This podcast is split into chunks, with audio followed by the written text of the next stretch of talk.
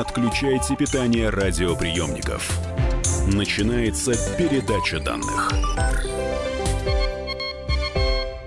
Здравствуйте, друзья. В эфире передача данных. У микрофона Мария Баченина. И правда ли, что современные крупные города какими мы их знаем на сегодняшний день. Ну, начиная, конечно, от застройки центральных районов и заканчивая э, районами спальными, вот они берут свое начало в XIX веке всего лишь. Нет, не в середине, не в XVIII, а именно рубеж XIX, конца XIX, начала XX веков.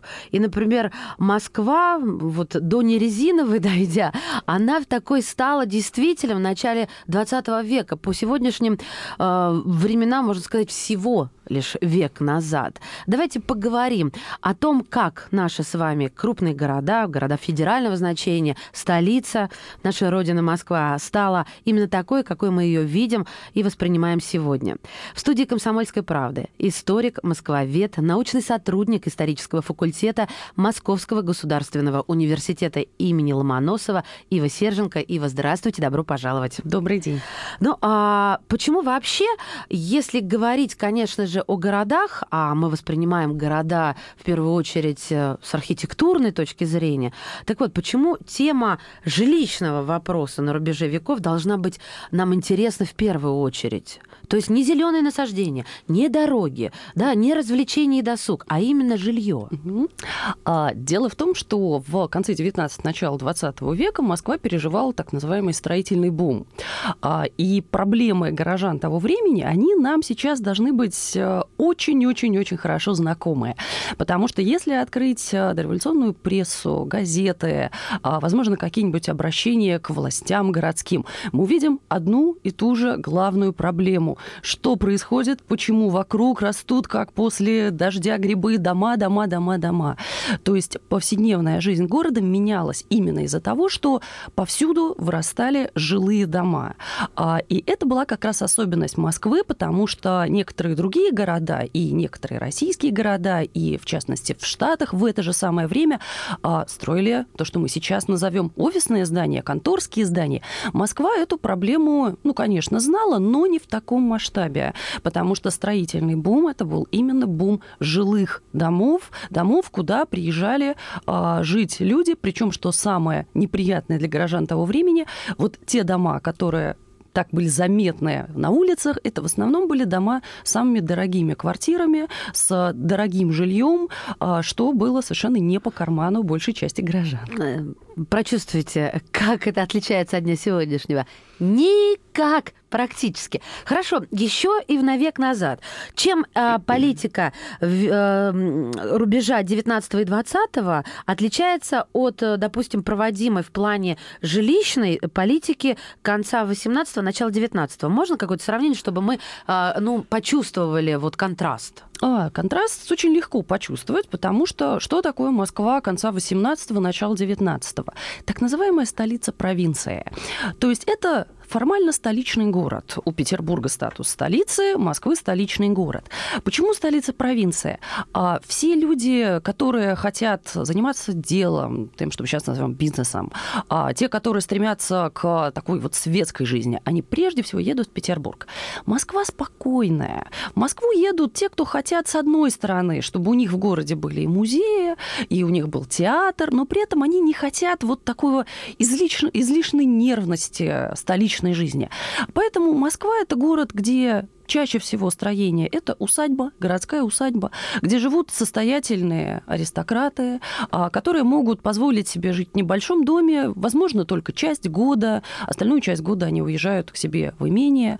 А, они живут здесь очень спокойно, ходят друг к другу в гости, и, в общем-то, это все. Болото такое. Ну, нельзя сказать болото, это болото для аристократов, поэтому оно очень комфортное, очень красивое, особенно если сравнивать со всей остальной Россией. То есть большая часть населения в это время живет в сельской местности, и, ну, часть из них довольно хорошо себя чувствует, но главное, не имеет возможности оттуда уехать, потому что это еще время крепостного права, Во. когда каждый человек, в общем-то, не очень волен выбрать, как он хочет жить. И поэтому в города приезжали только или те, у кого были на это средства, или вот те отдельные люди, которые были, во-первых, свободны, а во-вторых, хотели, например, получать образование. Ну или а, или подрабатывать. своих крестьян барин, чтобы Абсолютно те верно. платили. Я все время путаю, что была барщина, что была оброком. По-моему, это барщина была. А, нет, барщина это как раз А, работа на оброк, земле, значит. а это оброд. Да, и в да. городах действительно были отходники, так называемые. Это Ага. люди, которых барин отпускал в город подзаработать. И чаще всего это как раз зимой было заметно, потому что извозом занимались очень часто крестьяне, которые приезжали в город. числе. А, вот, но получается, что только из-за отмены крепостного права а, увеличивается численность населения и случается приток э, в, город. Уже я снова переношусь на рубеж 19-20 веков. Или еще какие-то причины были? Почему увеличивается население и необходимость э, обеспечивать его жильем случается? Причин несколько. Отмена крепостного права, конечно, самое главное, потому что мобильность населения повышается. Но помимо этого, конец XIX века это еще и время, когда технический прогресс наконец-то дошел в полной мере до Российской империи и увеличивается, грубо говоря, возможности для того, чтобы переехать, строится сеть железных дорог. И географически Москва очень удобно расположена. Среди крупнейших городов Российской империи Москва оказывается, ну, по сути говоря, в таком вот центре. А Москва и, можно даже сказать, Нижний Новгород. Вот два города, которые расположены так, что какую дорогу не проведи от основных экономических центров, она все равно пройдет через эти города. И Москва в силу просто уже сложившейся на тот момент а, истории своей, там, особенностей города, она была наиболее удобным местом, чтобы можно было всем туда приехать, грубо говоря, заключить какие-то сделки, что-то продать, на что-то посмотреть параллельно, приобщиться к культуре и поехать дальше по своим делам. Поэтому Москва становится еще и экономическим и транспортным центром России. Петербург, да, столица, он порт, он все-таки, грубо выражаясь, на, На отшибе. отшибе, да. Конечно. Поэтому через Москву шли пути и на север, и в Сибирь. Шли пути на юг, который был, в общем-то, самым важным таким регионом в России, потому что основа экономики это зерно. Зерно продается и с портов на юге, но и вывозится на север Петербург. Поэтому тоже все поставки идут через Москву. Поэтому московская биржа одна из самых крупных в России на тот момент. А вокзалы, вот, коль мы заговорили Мгм. о, железных дорогах, они выглядели, а главное, функционировали похожим на сегодняшний день образом? Да, конечно. Ну, прежде всего То есть стоит... тетенька тоже говорила в- Нет, в- нет. во что-то громкое? Тетеньки тогда еще не было, но при этом, э, оказавшись на вокзале сто лет назад и сейчас, я думаю, мы вполне поймем. Цыгане? А, ну, цыган вообще в то время было не так много, как в, там, в, частности, в советский период. У них немножко другая была функция. А, чаще всего это были просто попрошайки. То есть это Бездомные. были, а, ну, Вообще дом у них, конечно, какой-то был, но это был м, чаще всего то, что называлось угол.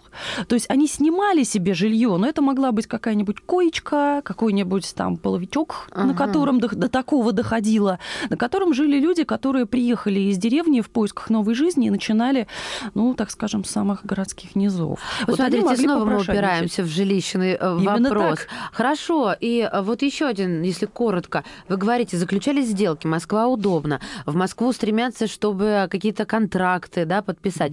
А сейчас мы это как понимаем? А, Мы встречаемся в офисах, э, в переговорных каких-то комнатах и прочее. Как тогда встречались э, люди и где, чтобы подписать какие-то контракты?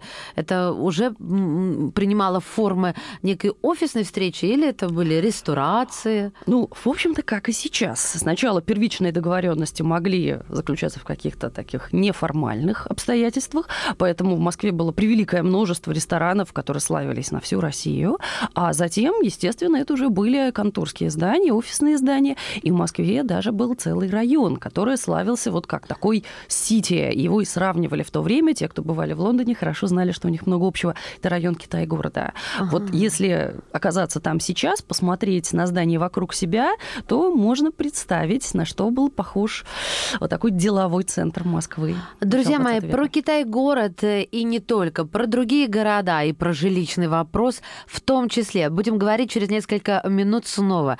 Историк, москвовед, научный сотрудник исторического факультета Московского государственного университета имени Ломоносова Ива Серженко в студии «Комсомольской правды». Не отключайте питание радиоприемников. Идет передача данных. Будьте всегда в курсе событий. Установите на свой смартфон приложение «Радио Комсомольская правда». Слушайте в любой точке мира. Актуальные новости, эксклюзивные интервью, профессиональные комментарии. Доступны версии для iOS и Android. «Радио Комсомольская правда» в вашем мобильном. Не отключайте питание радиоприемников. Начинается передача данных. Мы возвращаемся в эфир.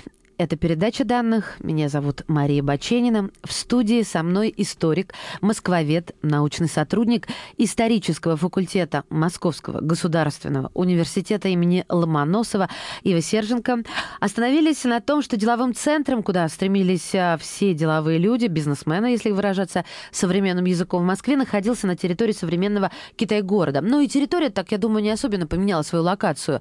Правда, может быть, слегка размылась, а так Китай-город городская стена, а, до сих пор понятно, где проходил ее периметр. Верно mm-hmm. все я говорю? Совершенно верно. Вернемся к тому, как Москва и другие крупные города меняли свой облик, а в частности столица стала застраиваться жилыми помещениями, а не офисными в первую очередь, потому что отмена крепостного права, а, привлечение сюда бизнес-путей и удобное расположение. Все говорило о том, что надо обеспечивать жильем людей, приезжих а, или перевалочными пунктами. Но быстро ли власти спохватились?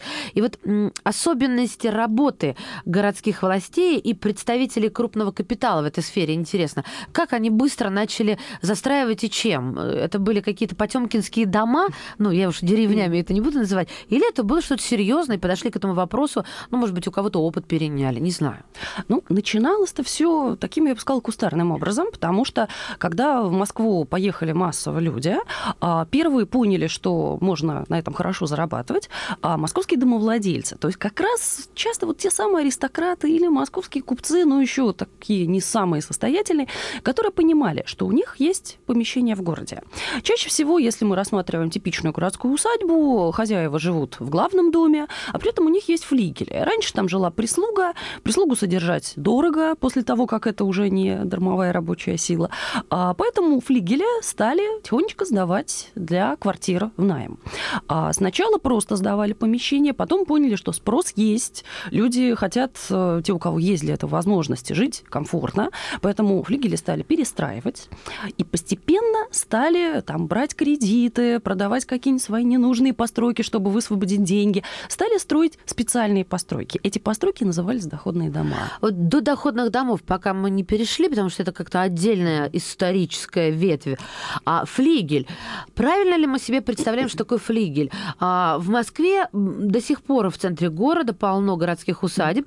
А вообще это и был основной вид жилья. Вот эти вот полудворцы, как, угу. как бы выразились, не до дворцы, да, а, ну, красивый дом с колоннами, основная часть. И по а, обоим сторонам дома а, вот такие одноэтажные или полутораэтажные пристройки, да, это и есть флигель? А, все зависит от усадьбы. То есть вот самый простейший вариант, да, он примерно такой. Причем вот тоже, что здорово, вы сразу описали вид здания с колоннами. Абсолютно правильно, потому что эти дома дома в основном строились после пожара Москвы 12 года, то есть это вот такой московский ампир. Действительно, особнячок с мезонином.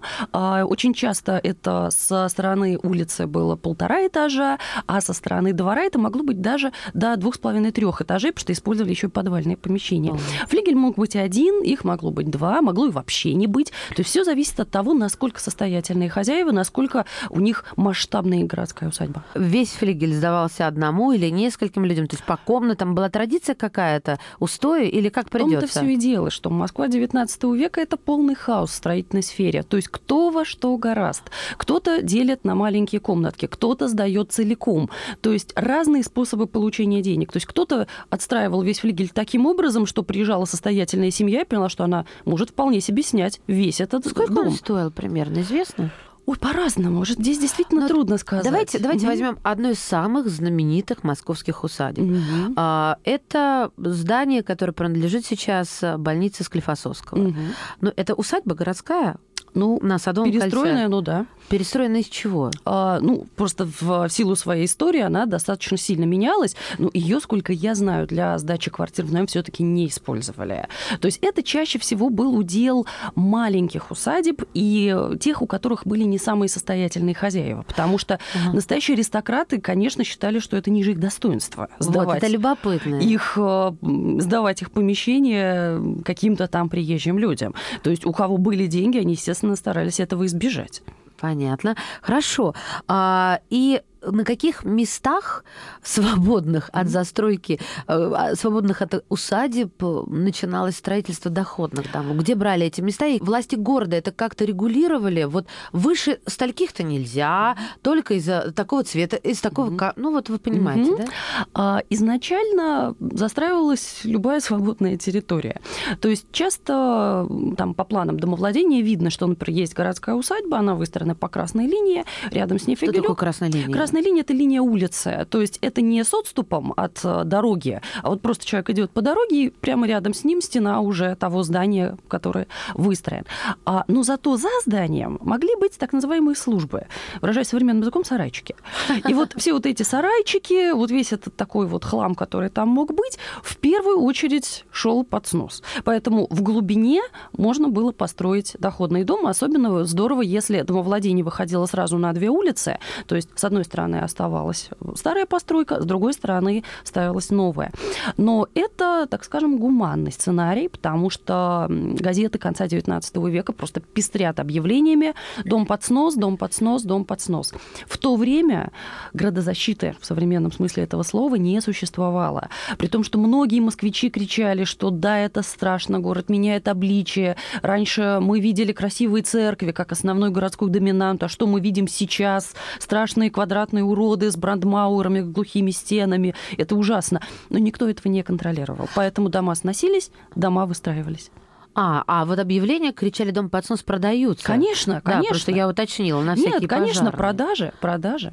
А есть, э, ну, образцы такого э, примерного зодчества, которые были доходными домами? Мы же видим в Санкт-Петербурге очень здорово вписанные в архитектуру города доходные дома, пусть мрачные, пусть, ну, спасибо Достоевскому тоже не последнее слово свое и вклад сделал, но э, так же, как в Санкт-Петербурге. Мгм. Есть у нас образцы? А Москва, в принципе, полна этими образцами. Самые что- яркие для всех нас.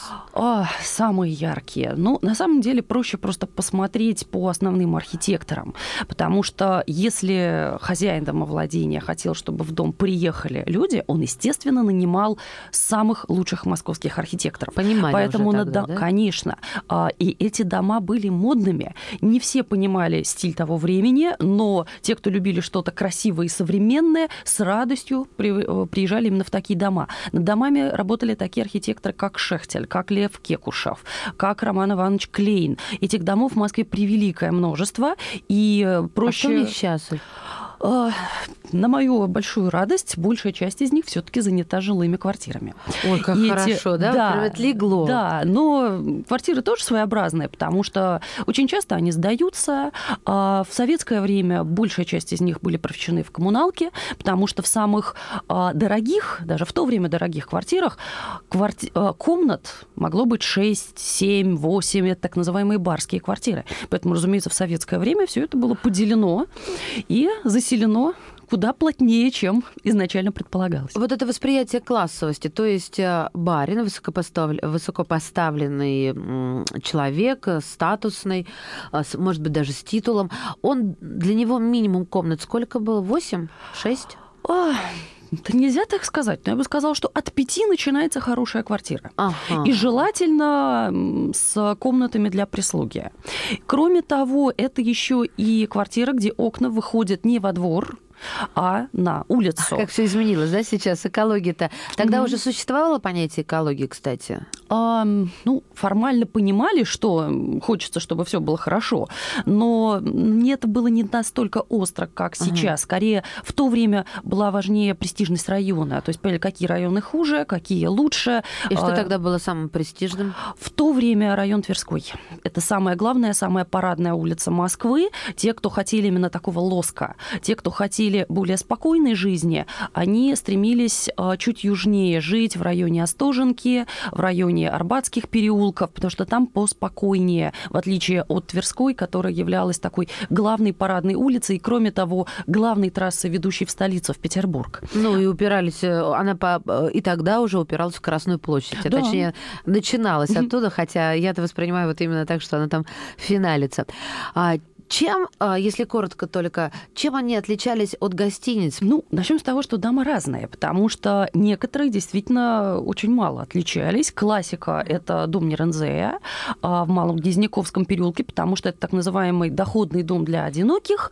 Но в чем прелесть? Там была прислуга, а, там, а, причем эта прислуга очень много выполняла. То есть, если там жили одинокие люди, изначально предполагалось, что, скорее всего, дома они не будут держать, содержать слуг, то есть комната для прислуги им не нужна. А что еще предполагалось? Вот такая щекотливая mm-hmm. интрига у нас а, нарисовалась. Друзья мои, вы узнаете в следующей части передачи данных. Не отключайтесь. Мы говорим о, про быт России, мы говорим про доходные дома, мы говорим про облик городов, которые они надели на себя а, на рубеже 19-го, начала 20 веков. Историк, москвовед, научный сотрудник исторического факультета МГУ имени Ломоносова Ива Серженко в студии «Комсомольской правды». Не отключайте питание радиоприемников. Идет передача данных. Мы его сделали. Скорее качай мобильное приложение «Комсомольская правда» для iOS. Фото, видео, статьи и прямой радиоэфир. Крупнейший новостной сайт в вашем кармане. Доступны версии для iPhone и iPad.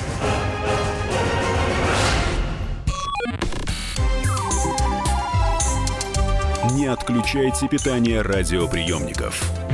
Начинается передача данных.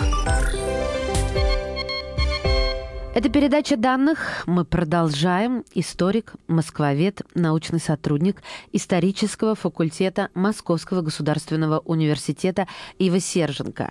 Остановились на доходных домах для одиноких.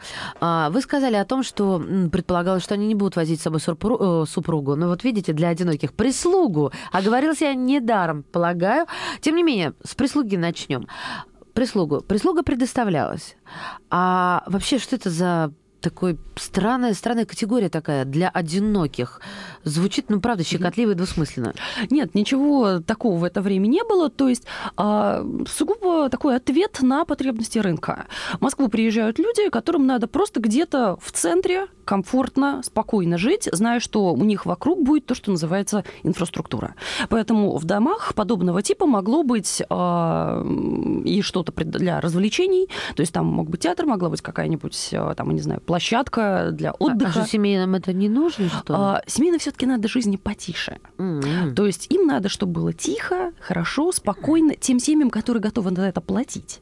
А одиноким скорее как бы нужны какие-то развлечения, развлечения. чтобы было... То есть им не страшно жить окруженным шумом, и при этом им надо, чтобы инфраструктура самого дома а, была для них комфортной. Но это сейчас жилые комплексы соответствуют вот этим запросам. Конечно. А, ну вот мы все о Москве, о Москве. Давайте немножко вспомним о том, что вы сами говорили про Нижний Новгород. Ну, Петербург никуда не пропал пока что с карт. А, в качестве столицы как минимум. Города-конкуренты Москве по э, застраиваемости жилыми помещениями. И что мы хорошо, даже если они не конкурируют, что мы видим там, в крупных городах? А, ситуация очень похожа. А, Петербург, правда, занимает здесь особое место. Просто в силу того, что в Петербурге исторически с момента его основания была немножко другая ситуация, потому что туда приезжали люди куда активнее, куда раньше, чем в Москву. Но главное, в Москве, э, в Москве было немножко по, более вольное законодательство. Потому что в Петербурге еще Петр э, приказывал строить дома, то, что называется единой фасадой. То есть, как было в то время принято в Европе, и то, чего очень не хотели видеть в Москве горожане. То есть как раз отсутствие городских усадеб, которые строятся с отступом от красной линии. То есть в Петербурге изначально дома должны были выстраиваться вот такой единой стеной а, вдоль тротуара улицы. Поэтому именно там доходные дома практически с момента основания города стали являться основным элементом городской застройки. Поэтому это прежде всего петербургский дом. Поэтому в Москве его так и воспринимали. И Москва как раз очень чувствовала, что она теряет свою такую уникальность, потому что застраивается домами, как в Петербурге. А в других городах, крупнейших городах России ситуация была больше похожа на московскую. Самый центр города, дома начинают расти ввысь, дома именно для состоятельных граждан. Архитекторы соревнуются в убранстве как внутренних интерьеров, так и фасадов. И низко, а, низкоэтажные окраины. А другое дело, что это просто все происходило не так интенсивно, как в Москве. А поэтому чем крупнее крупнее город, тем мы видим больше и выше его центр, и э, тем он, так скажем, меньше относительно всего остального города. Потому что в Москве доходные дома начинали захватывать уже практически все до Садового кольца. А в других крупнейших городах России ситуация была не столь острой, ну, за исключением, пожалуй, ну, э, городов э, западных губерний Российской империи. Это Варшава, это Лодз, потому что там ситуация просто в силу э, экономической развитости региона ну, она была похожа на московскую. Европе, да. Тоже. Ифа, скажите мне, вот мы все говорим доходные дома, а как жили вообще люди, ну, москвичи или же э, коренные жители? Вот давайте так. Э, приезжий, понятно, в доходном доме, mm-hmm. хорошо. Э, баре в своей усадьбе или отъезжали там за пределы Москвы, ну, вообще, до свидания. Mm-hmm а сапожник, а работ... рабочий с фабрики, а я даже не знаю, гувернантка. Ну, гувернантка, да, в доме. Ну, вот, а где жила ее семья? Или была ли у нее семья? Вот как-то вот по-простому пойдем. А, ну, начнем с того, что москвичей вот таких вот исконных в начале 20 века было сравнительно мало. Поэтому э, они довольно благополучно размещались в тех домах, которые были. Э, во-первых, окраины города были застроены тем, что мы сейчас назовем частным сектором. Ведь небольших домов было очень много. Кроме того, э, семьи могли жить и в своих домах, там, или деревянных, или каменных, небольших каких-нибудь особнячках, тоже уже сдаваемых под квартиры.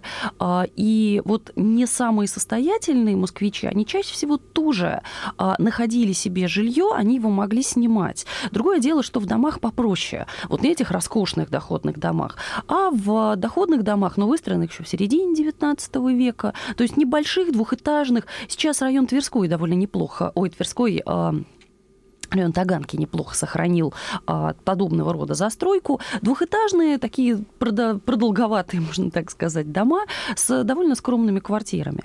А, кроме того, если мы говорим о самых ну, несостоятельных горожанах, назовем это так, то вот они могли жить в подобных домах, но в очень плохих условиях. То есть действительно там по несколько человек в одном помещении, целая семья могла жить в одной комнате, а, или это могли быть дома, но а, очень уже в отдаленных регионах города, то есть за Садовым кольцом и даже а, районе, который мы сейчас встретим вокруг МЦК. То есть вот это такая совсем окраина Москвы. Баррикадная, 905 -го года. А, да, можно сравнить эти районы тоже. И причем как раз очень хорошее сравнение, потому что это были районы а, рядом с крупнейшими заводами.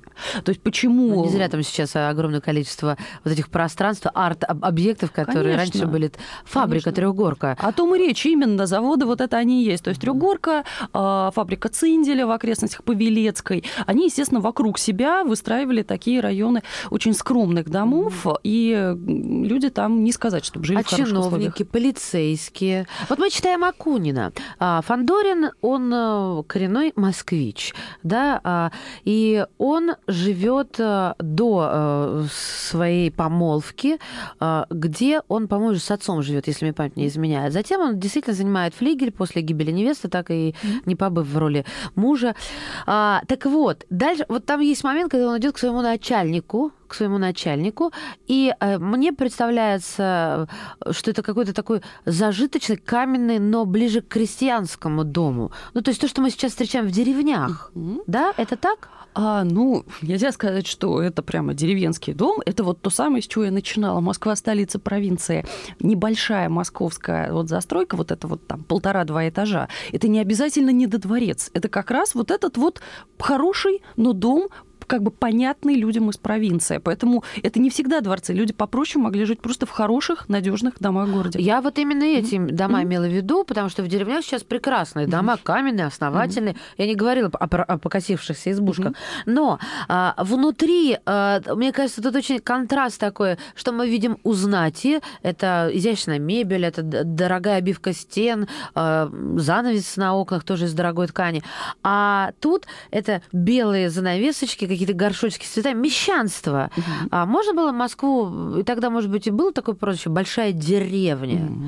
да? Конечно, конечно, потому что мещанский быт, он, естественно, занимает совершенно особое место в Москве. Другое дело, что чем ближе к концу XIX века, тем больше стираются вот эти вот границы, потому что особый статус знати теряется, потому что очень часто из мещан выходят люди очень состоятельные, из купцов вот таких вот старые закалки, которые там в первом, может быть, поколении вышли из крестьян, тоже выходят уже люди особого рода. Они дают своим детям образование. Вместе с образованием им уже прививаются другие привычки и в плане э, вкусов а, к живописи, к архитектуре и так далее. Поэтому часто выходцы из крестьянской среды уже во втором-третьем поколении вполне себе могли заполнить свой дом э, и мебелью уже скорее такого вида, который ожидаешь от архитектуры. стирается.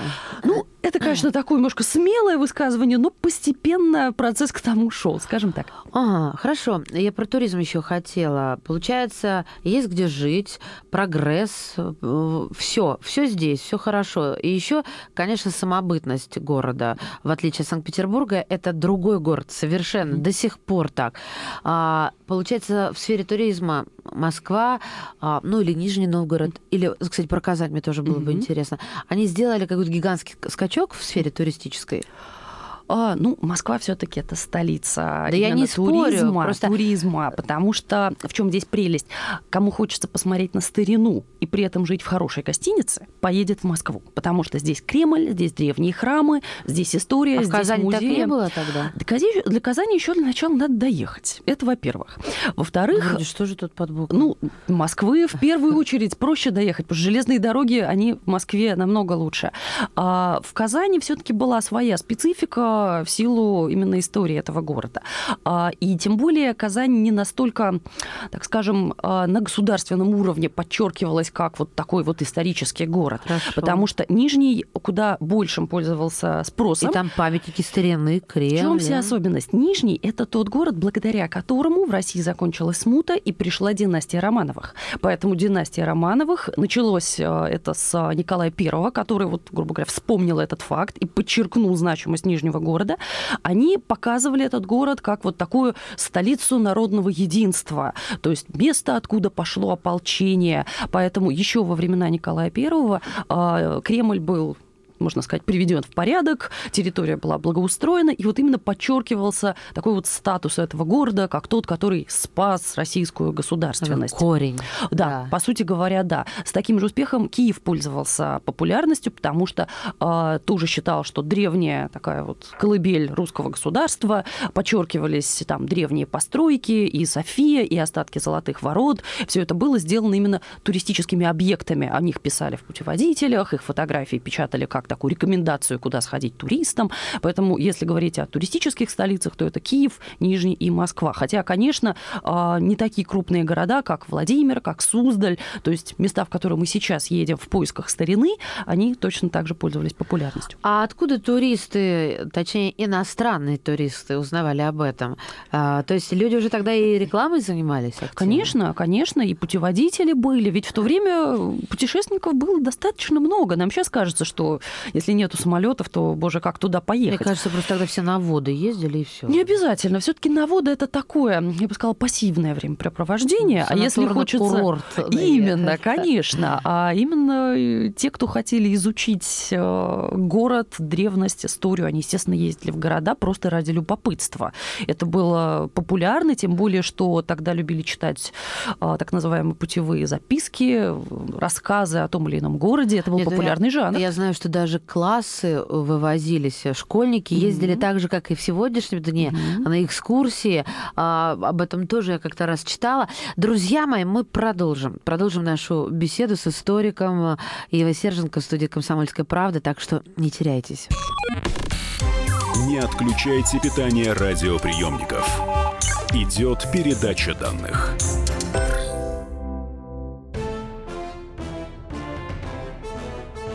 Товарищи солдаты и офицеры российской армии. Полковник Баронец разрешает обратиться.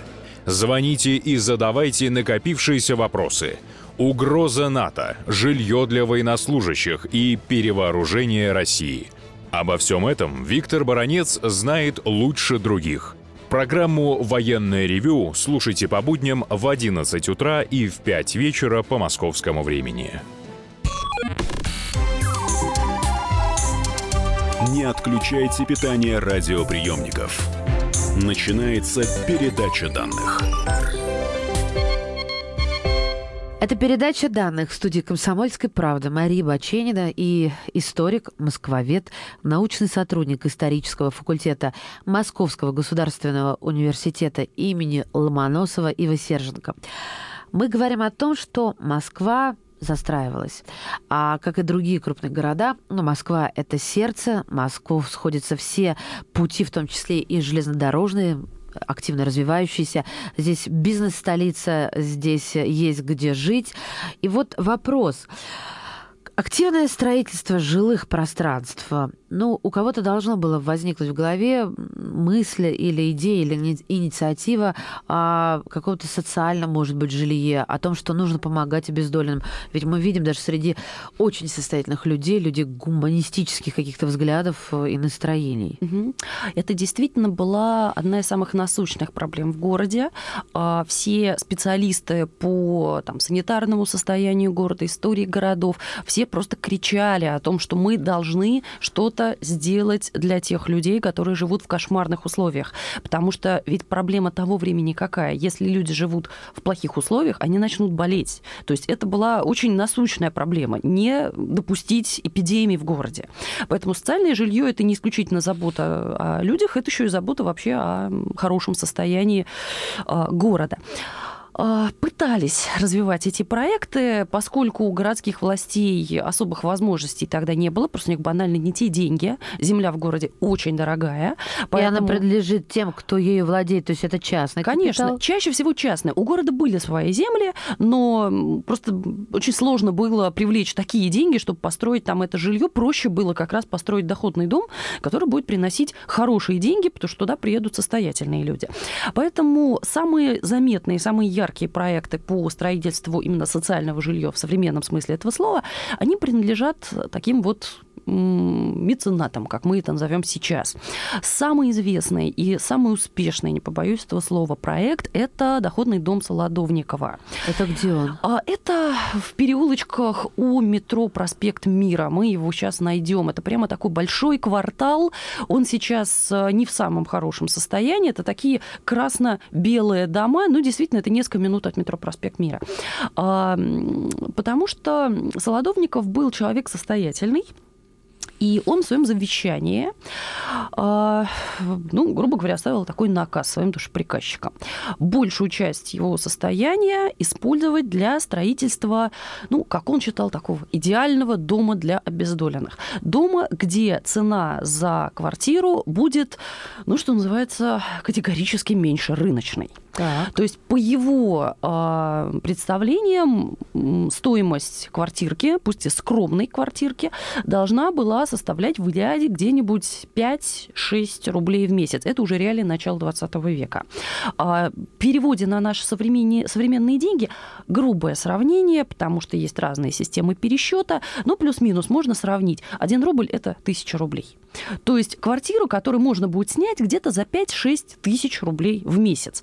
А в то время цены были похожи на современные. То есть нечто такое, ну, начинающие напоминать приличную, хорошую квартиру в нормальном районе, можно было снять тысяч за там 30, э, за рублей 30-40. Ну да, ну понятно. То есть, а в центре это вообще все 60?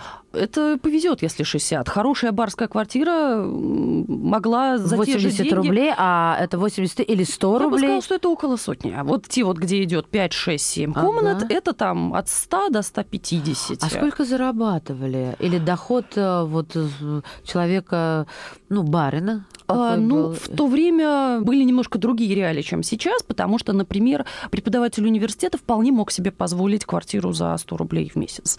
В то время это было нормально, это были хорошие деньги, а, которые платились преподавателям университета. Ну хорошо, это преподаватели, угу. а рабочий сколько получал? Вот рабочий получал, если это не квалифицированный рабочий, совсем другие деньги, и он в лучшем случае мог а, потратить, ну, и то, если у него все хорошо, где-нибудь рублей 10, максимум 15 за квартиру в месяц. То есть это вот то, что он мог себе позволить. И чаще всего это если была семья, и желательно, где был еще и не один человек, который зарабатывал. Да. То есть разрыв огромный. Поэтому, возвращаясь к доходным домам Солодовникова, идея была такова, чтобы в его доме, который будет построен на его деньги, могли жить как раз рабочие, потому что они могут себе позволить те самые 5-6 рублей в месяц. А, была создана специальная комиссия. Занимались созданием этого проекта лучшие ученые того времени, потому что деньги были выделены большие. А, Все это шло именно в таком диалоге с московскими властями. Были отправлены специалисты за границу, чтобы посмотреть, какие там были похожие проекты. Вот такой вот идеальный городок для рабочих, скажем так.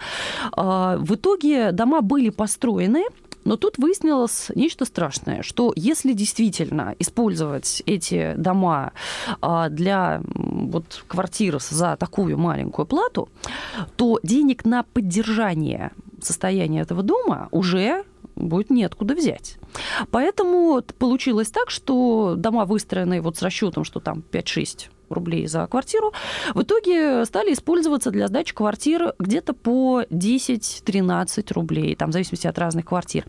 В итоге идея Солодовникова, по сути говоря, полностью видоизменилась, потому что если цена за квартиру 10-13 рублей, то там уже живут мелкие чиновники, там уже живут как раз упомянутые вами гувернантки, а студенты, такие не самые бедные студенты. То есть это люди не богатые, ну, это уже явно вот не те обездоленные, о которых mm так хотел позаботиться Солодовников. Своеобразная американская мечта на русский манер. Вот Москва. Это действительно так? Можно было приехать в Москву и воплотить э, все самые смелые мечты, то есть из грязи в князи, сделать карьеру, э, потому что вот как-то все об этом говорит. Можно было. Сложно, но можно. Если бы этого не было, то в Москву бы не приезжали все те люди. Уже легенды тогда ходили. Конечно, потому что Москва развивается, в Москве заводы, в Москве торговля. Поэтому люди предприимчивые, они, конечно, могли приехать в Москву и сделать здесь карьеру. А есть какие-то такие примеры такого взлета? На самом деле вот сходу назвать человека, который на протяжении именно своей жизни совершил такую карьеру, я, пожалуй, не могу. Но были семьи, были кланы.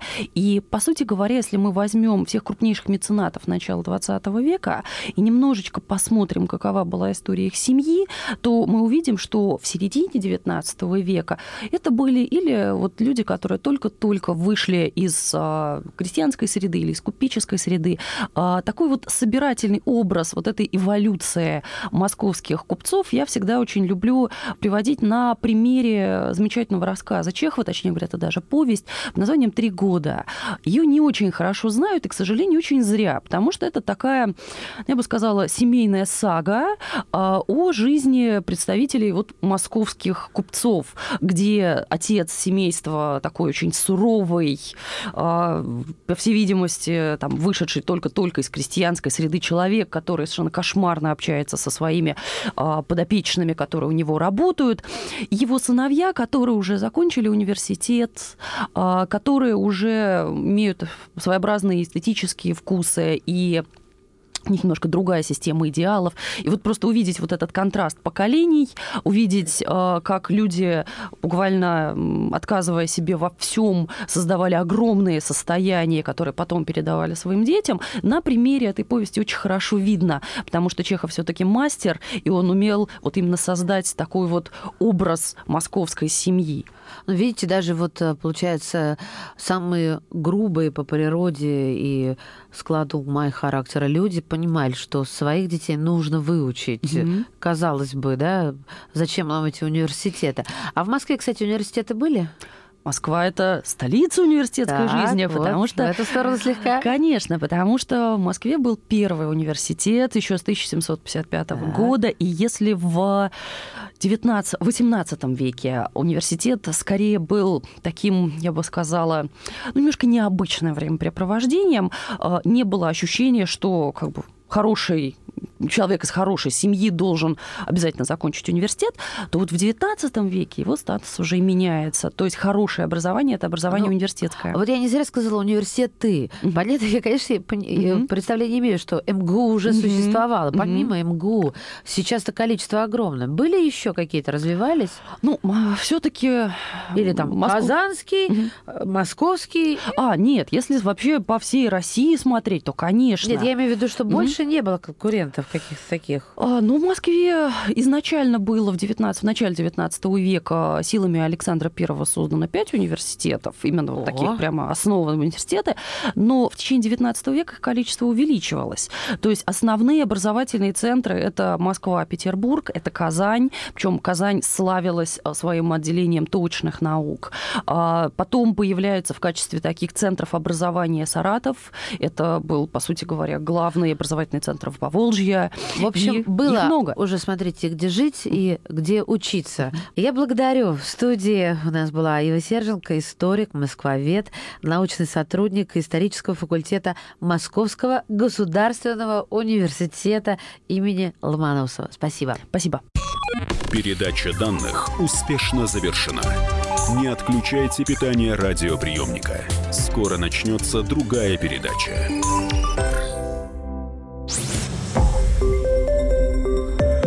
Радио «Комсомольская правда». Более сотни городов вещания и многомиллионная аудитория. Калининград 107 и 2 FM. Эм. Кемерово 89 и 8 FM. Эм. Красноярск 107 и 1 FM. Эм. Москва 97 и 2 FM. Слушаем всей страной.